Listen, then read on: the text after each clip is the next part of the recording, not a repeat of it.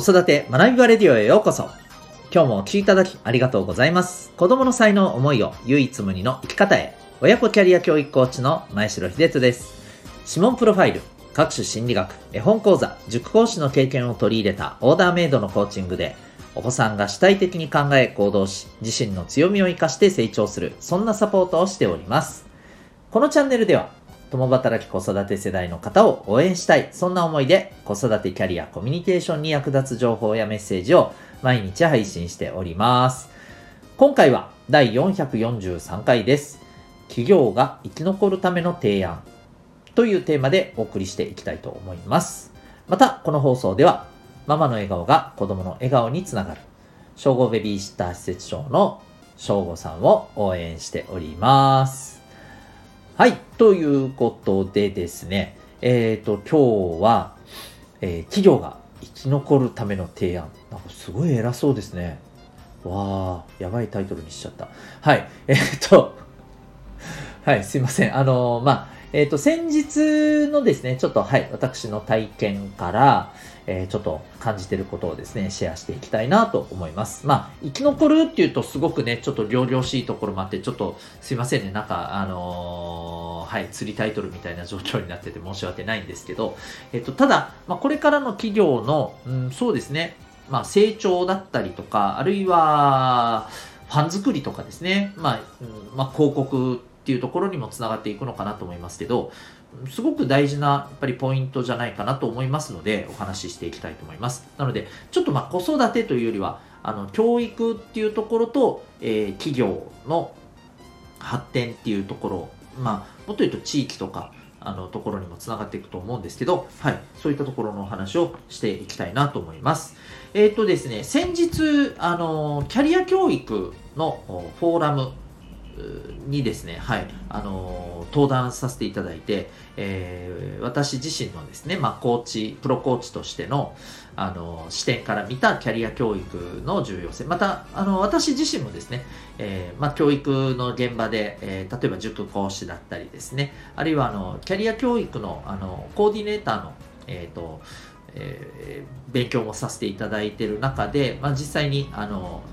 実践の場にですね、はい、勉強として入らせていただいたこともあったりしましたのでその時のことも含めてですね、はい、ちょっとお話をさせていただけたりしました。本当にねありがとうございました、はい、機会を、えーいただきまして本当にあの感謝申し上げておりますしまたそこであのいろんな方との出会いもありましたのでもう本当にねあのありがたい、え時間でございました。で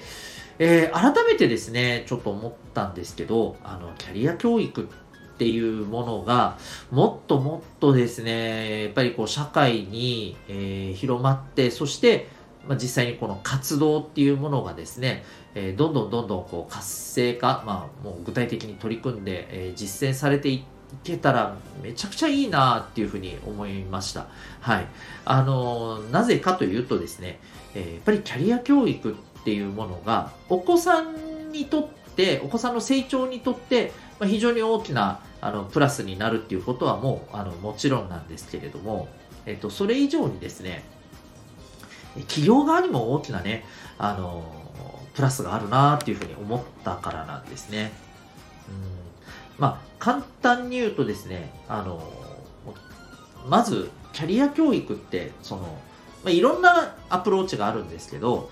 その一つ大きなものとしてですね、えっと、ジョブシャドーイングとか職場体験という形で、いわばお子さんがですね、働いている大人の方を、まあ、間近でね、えーそれを見学したり、あるいは一緒になってね、えー実際に仕事っていうものについて触れてみたりっていうことを、まあ、していくわけですよね。うん。で、その中で、やっぱりこう、働いている人の横顔だったりね、後ろ姿だったり、うんまたそこから、あのー感じられる必要な知識とか、ね、えーまあ、それ以上にあとはその仕事に対するやっぱり思いとか熱意とかですね、こういったことをやっぱり子供たちは敏感に感じ取っていくわけですよね。で、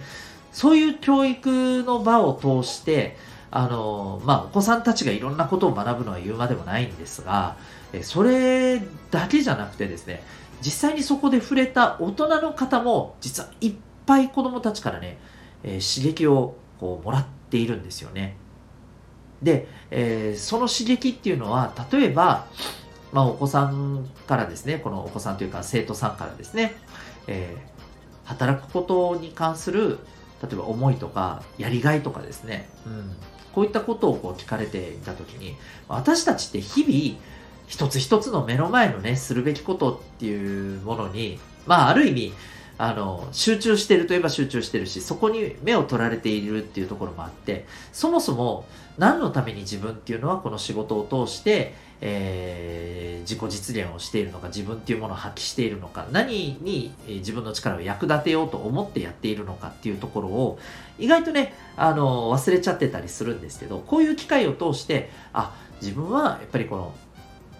困ってる人たちを自分のこういうスキルや、えー、自分の作った商品でもって、えー、喜んでもらいたい。困ってるものが解決して解消してもらいたい。それで喜んでほしい。そういう思いで、えー、やっぱりやってるんだなっていうことを改めて考える機会にもなるんですよね。でこれをあのしっかりとこう掴み直すことでまた仕事に対してのやる気だったり新たなそうですよね。あのモチベーションだったりこういったところにつながっていく。でそれは当然のことながらその企業の成長っていうところにやっぱりつながっていくんですよね。結局人が、ね、企業を作っているわけですからその人が成長すれば当然、ね、企業もあの成長していくっていうのはもうこれは自明の理なわけですよね。うん、でこういったことをやっぱりあの、